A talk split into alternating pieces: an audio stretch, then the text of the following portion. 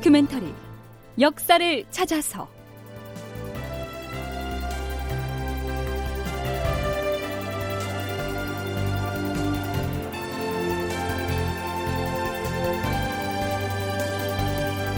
제 881편. 그러나 이순신은 호남을 지켰다. 극본 이상락 연출 최홍준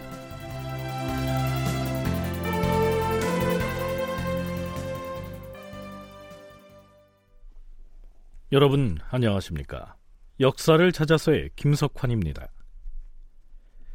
지난 시간까지 진주성 제2차 전투의 전말을 청취자 여러분과 함께 살펴봤습니다.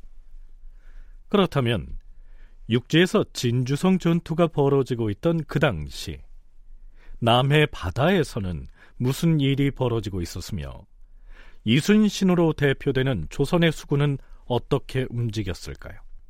그리고 진주성 전투 이후에 해안 지역으로 내려간 일본군은 또 어떤 움직임을 보였을까요? 일본군이 진주성에 대한 공격을 시작한 것은 선조 26년인 1593년 6월 22일이었지요. 그때 전라 좌수사 이순신과 전라 우수사 이혁기는 수군 함대를 이끌고 경상도의 한산도를 거점으로 진을 치고 있었습니다. 그런데 난중 일기를 보면 경상도 해안 지방은 6월 초부터 줄곧 비가 내렸다 그쳤다를 반복하고 있었습니다.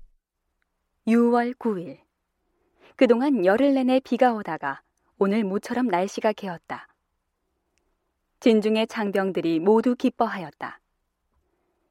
몸이 무척 불편해서 하루 종일 배전에 누워 있었다. 6월 10일 전라 우수사 이혁기와 군사에 관한 계책을 논의하고 있었는데 저녁에 영등포로 정찰을 내보냈던 탐망꾼이 급히 와서 보고하였다. 네, 참고로 여기에서 말하는 영등포는 거제도 장목면에 있던 포구를 일컫습니다. 장군! 장군! 적선의 움직임이 매우 수상합니다. 수상하다니? 어디 있는 적선들이 어느 쪽으로 움직였느냐? 웅천에 있던 적선 네 척이 웅천을 떠나 바다 건너 외국으로 돌아가는 것 같았습니다. 그리고 김해 어귀에서 적선 150여 척이 바다로 나왔는데 그 중에서 19척은 저희들 본토로 가고 나머지 배들은 모두 부산 쪽으로 움직였습니다. 김해 어귀에서 왜군 함선이 150척이나 나오더란 말이냐? 그렇습니다, 장군. 아, 너희들은 다시 탐망선을 타고 나가 정찰을 하도록 하라. 정찰병으로부터 그런 보고가 있었습니다. 그런데 그날 밤 장군, 장군. 아, 무슨 일인데 이 시각에 자는 사람을 깨우느냐? 지금 시각이 사경인데 원수사로부터 급한 공문이 왔습니다. 아, 원수사가 공문을 음, 어디 보자. 원수사라면 경상우수사 원균이지요. 이순신이 공문을 받은 시각이 사경이라고 했는데요. 사경이면 새벽 2시 무렵입니다. 그런데요. 원균이 그 새벽에 급히 보내온 공문에는 내일 아침 일찍 함대를 몰고 나가서 일본 배를 쳐부숩시다. 이렇게 쓰여 있었습니다. 그런데 이순신은 이 날짜 일기에다가 이렇게 적고 있습니다. 원균 이자의 흉엄함과 시기심은 이루다 말로 할 수가 없다. 나는 아무런 대답도 하지 않았다. 이순신은 원균이 다음 날 아침 함대를 출동시켜 공격에 나서자고 공문을 보내온 일을 두고 흉험한 시기심 때문이라고 적고 있습니다. 두 사람의 사이가 좋지 않았다는 사실이야 우리도 누차 언급을 한 적이 있었는데요. 아무리 그렇더라도 전시에 함대를 출동하는 중요한 문제를 두고 이순신은 왜 원균에 대한 자신의 감정을 이처럼 거칠게 일기에다 표현해 놨을까요? 다음 날의 일기를 보면 그 해답이 나옵니다. 경상 우수사 원균이 외적의 배를 치자고 하였으므로 아침에 사람을 시켜 출동 계획을 적은 공문을 급히 보냈다. 그런데 공문을 가져갔던 전령이 다녀와서 말하기를 원규는 술에 취해서 인사불성 상태라고 하였다. 원규는 삼군 연합함대를 출동시키자는 중요한 내용을 담은 전문을 아무 생각 없이 취 중에 이순신에게 보내놓고는 정작 자신은 그날 아침에 숙취에 떨어져 있었다. 이러한 얘기입니다. 두 사람 사이의 갈등을 상징적으로 드러내는 일화라고 하겠죠.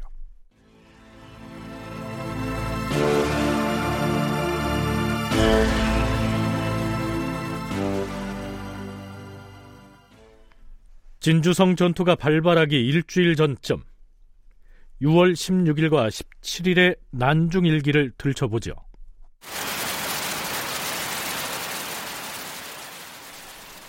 오늘도 비가 왔다. 초저녁에 영등포로 내보냈던 정탄병이 들어와서 보고를 했다. 장군, 김해와 부산에 있던 적선이 안골포와 제포 등지로 속속 들어오고 있는데 그 수가 무려 500척에 이릅니다. 그대로 다 믿을 수는 없겠으나 그 500척의 선박으로 움직인 외적들이 합세하여 우리나라의 어느 지역을 침범할지 불안했다. 그래서 전라우수사 이억기와 충청수사 정걸에게 공문을 보내 대비하게 하였다. 6월 17일 이른 아침에 경상 우수사 원균, 전라 우수사 이억기, 충청수사 정걸 등을 오게 하여 계책을 의논하였는데 하만에 있던 여러 장수들이 진주성을 지키기 위해 몰려갔다고 하였다. 창원에서 온 조붕이라는 사람의 전원에 따르면 진주의 왜군 세력이 아주 대단하다고 하였다. 이순신은 경상도 해역에서 일본 수군의 동태를 관찰하는 한편으로 육지로부터 전해오는 첩보를 통해 진주성의 상황에도 신경을 곤두세우고 있었던 것으로 보입니다. 순천향대 이순신 연구소 재장명 소장의 얘기 들어보시죠. 어, 이순신 입장에서는 이제 임진년 초기에는 본영으로 돌아갔다가 다시 오고 했는데 이제 그럴 여유가 없어졌어요. 그래서 거기 많은 일본군 내려오니까 굉장히 긴장을 하게 되고 또 일본군들이 서진을 할 움직임도 보이니까 어, 이런 부분들에 대해서 이제 대비를 해서 그 일본군들이 이렇게 어, 서진을 하는데 꼭 필요한 지역이 겐내량입니다. 겐내량이라는 수로가 지금 통영과 거제도 사이에 좁은 heb수로인데 어, 그것을 막아야만 이게 되겠다 하는 그런 생각을 가지고 어, 이쪽 지역을 방어를 하기 시작합니다. 근데 방어를 하려 보니까 이제 그때가 6월쯤 됐는데 6월 달 돼서 진주성 전투가 이제 곧 일어나게 되는 시점입니다. 어, 그때 당시에 일본 군들이 본토에서 이렇게 한 수만 명이 구원을 하기 위해서 와서 진주성을 어, 침공하기 위해서 바다로도 이렇게 이동하는 모습을 보였거든요. 6월 22일에 일본군이 진주성에 대한 공성작전을 시작하는데요.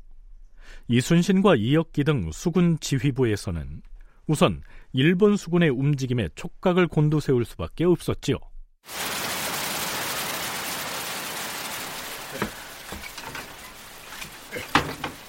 장군, 정탄병의 보고에 의하면 적선 500여 척이 밤중에 소진포로 들어갔다고 합니다. 또 다른 복병선이 보고한 바에 따르면 적선이 견내량에 나타났다고 합니다. 우리도 함대를 견내량으로 움직여야 할 것 같습니다. 그렇게 합시다. 문제는 지금 진주에서 벌어지고 있는 상황인데 외적이 대군을 동원해서 진주성을 포위하고 있기 때문에 전라도 관찰사 권율도 진주성으로 접근하지 못하고 있는 실정이라니 걱정입니다. 마침 남풍이 세차게 불고 비가 억세게 내리고 있으니 진주성을 지키는 우리 군사에게 도움이 될 것 같습니다. 장군, 제가 진주성 인근에 잠입하여 그곳의 형세를 살피고 왔는데 그래, 지금 진주성에서는 어찌하고 있는가? 외적들이 진주성의 동문 밖에 진을 치고 성을 공격하려고 벼르고 있으나 연일 비가 와서 큰 물이 지는 바람에 길이 막혀 감히 공격할 엄두를 내지 못하고 있다고 합니다. 게다가 외적들은 외부로부터 군량을 공급받을 길마저 끊긴 상태라고 합니다. 아, 다행이로다. 우리가 비가 온다고 불평할 일이 아니로구나. 비록 외적이 진주성을 포위하고 있다 하나 폭우 때문에 진태양난에 빠져 있다니 이 얼마나 천행인가. 이제 곧 중국의 대군이 진주성으로 들이닥칠 것이고 그리 되면 우리 군사가 진주성을 능히 지켜낼 수 있지 않겠는가? 그렇습니다. 자, 우리도 견내량으로 출동해서 서쪽으로 진격해올지 모르는 외적들을 물리칩시다. 그럽시다. 전 함대 출동하라!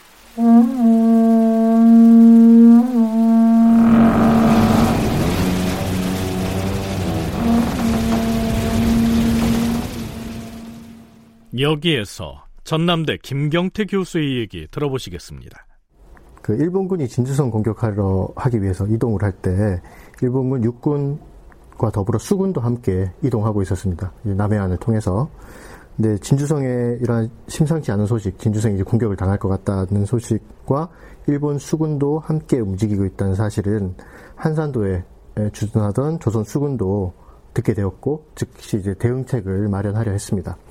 그 이순신은 그 난중일기를 보면요. 진주성이 비록 포위를 당했으나 당시 이제 비가 많이 오고 있으므로 일본군 보급이 어려울 것이다. 그래서 진주성이 유리하게 막아낼 것이다. 이렇게 낙관적으로 생각하고 있었던 것 같습니다. 그런데 6월 말 7월 초 어, 이때 이제 조선 수군은 어, 한산도를 중심으로 견례량을 오가는 음, 일본 수군과 대치를 하고 있었죠. 그러니까 수군이 일본 수군이 어, 더 이상 이제 경상도 거쳐서 전라도 쪽으로 직진하지 못하도록 막는 역할을 충분히 하고 있었습니다.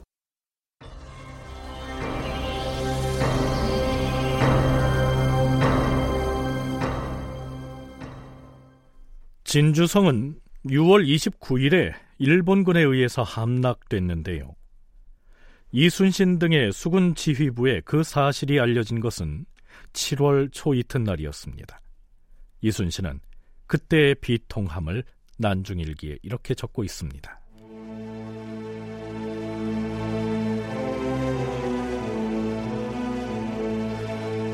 초문역에 김등령이 와서 전하기를 진주성이 함락되었다고 하였다. 성을 방어하던 황명구, 최경배, 서예원, 김천일, 이종인, 김준민 등의 장수들이 죽었다고 한다. 아, 놀랍고도 비통함을 이길 수가 없다. 설마 그런 일이 정말로 일어났을까? 아니, 그럴 리가 결코 없을 것이다. 필경 미친 사람이 헛소문을 잘못 전하고 있을 것이다. 어찌 그럴 수가 있겠는가? 김경태 교수의 얘기 이어집니다. 근데 진주가 함락되었던 소식을 이제 7월 초쯤 이제 완전히 듣게 됩니다. 이때 이제 크게 충격을 받게 되죠. 일본 수군은 이 이후에 진주성 함락 이후에 물러가게 됩니다. 그래서 조선 수군은 그걸 막는 역할은 충분히 했는데 육지에 올라가 싸울 수는 없으니까요. 어, 그러니까 진주성의 소식은 소식으로만 듣게 되었던 것입니다. 그리고 이순신은 진주성 함락한 적들이 물러가고 또 그럼에도 희생한 조선인이 아주 많다라는 소식을 들은 것이 7월 19일 이때 아주 비통함을 표하고 있었습니다.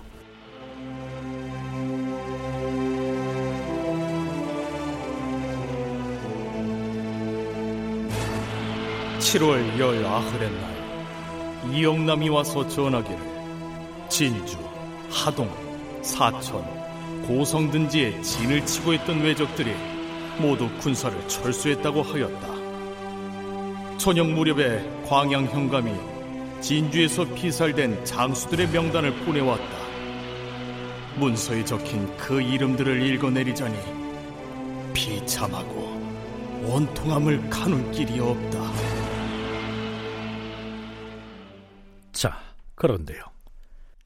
임금인 선조가 이순신에게 보낸 문서 한 통이 이때 도착합니다. 진주성이 무너지기 전에 보냈던 교지가 뒤늦게 당도한 것이지요. 이런 내용입니다. 전라 좌수사 이순신은 들으라. 지금 명나라의 송응창 경력이 전해온 바에 따르면 부총병 유정으로 하여금 정예 군사를 거느리고 가서 외적을 무찌르게 하였다고 한다. 그러니 그대는 병선을 잘 정비하여서 준비하고 있다가 유총병의 지휘를 받아 외적을 치도록 하라. 지체하지 말고 서둘러 바다의 외적을 무찌르라. 선조가 이순신에게 보낸 이 교지가 이순신의 함대에 도착했을 때는 이미 제2차 진주성 전투가 끝나고 진주성에서 전사한 장수들의 명단을 받아보고서 이순신이 비통에 잠겨 있던 그 시기였습니다. 그러니까 진주성에서 처절한 전투가 벌어지고 있던 시기 이순신을 비롯한 조선의 수군은 바다에서 큰 해전을 치르지는 않았지요. 그런데 국방부 군사편찬연구소 김경록 선임연구원은 이순신이 이끄는 함대가 경상도 해역에 포진하면서 시위를 하고 있는 그것만으로도 매우 큰 역할을 한 것이라고 평가합니다. 수군은 수군으로서의 역할이 있습니다. 이제 어, 해상으로 진출하고 있는 일본의 수군을 일단은 저지를 해야 되고요. 다음 더 중요한 것은 뭐냐면 현재 남아있는 육지에 남아있는 병력에 충원되는 일본으로부터 충원되는 것을 차단을 해야 됩니다. 실제 경상도의 부산 앞쪽에 한번 이순신의 함대가 갔다라고 하는 것은 이것은 일본군에게 시사하는 바가 큽니다. 그래서 여차에서 해상으로 추가 구원 병력이 들어오게 되면 중간에서 격파할 수 있다라고 하는 것을 시위를 하는 겁니다. 이순신이 지휘하는 조선의 수군이 경상 우수영 앞바다를 지키고 있었기 때문에 일본의 육군이 대군을 동원해서 진주성을 공격하고 있었음에도 일본의 수군은 감히 전라도를 넘보기 위해서 서쪽으로 진격할 엄두를 내지 못하고 있었다. 이러한 분석입니다.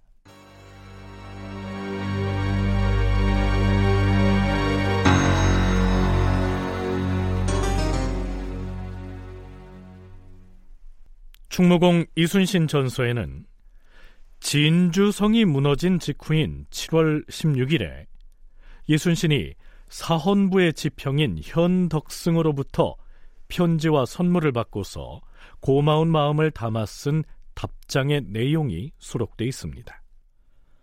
난리를 겪으면서도 보고픈 마음 간절했는데 뜻밖의 하인을 시켜서 보낸 편지를 받아 읽어보니 큰 위로가 됩니다. 저는 괴로운 진중에 있으면서도 나라의 은혜가 만극하여서 늘 감격스러운 마음으로 지내고 있습니다. 가만히 생각해 보니 호남은 나라의 울타리이므로 만약에 호남이 없으면 나라 또한 없을 것입니다. 이런 난리 중에도 예정을 잊지 않고 편지로 위로해주고 여러 가지 선물까지 보내주시니 깊이 감사하지 않을 수 없습니다. 언젠가 전쟁이 끝나면 함께 만나서 그동안의 정해를 실컷 풀면서 이순신이 오랜 버신 사헌부의 지평 현덕승에게 써보낸 답장 편지에 후대 사람들이 자주 인용하곤 하는 매우 유명한 글귀가 담겨 있습니다. 약무호남 시무국가 이 구절이 그것이죠. 호남이 없으면 나라도 없다는 뜻입니다. 어찌됐든 이순신은 경상우도 해상을 든든하게 지킴으로써 일본 본토에서 몰려온 수군이 곡창지대인 호남으로 진격하는 것을 든든하게 막아내고 있었던 것이죠. 다큐멘터리 역사를 찾아서 다음 시간에 계속하겠습니다.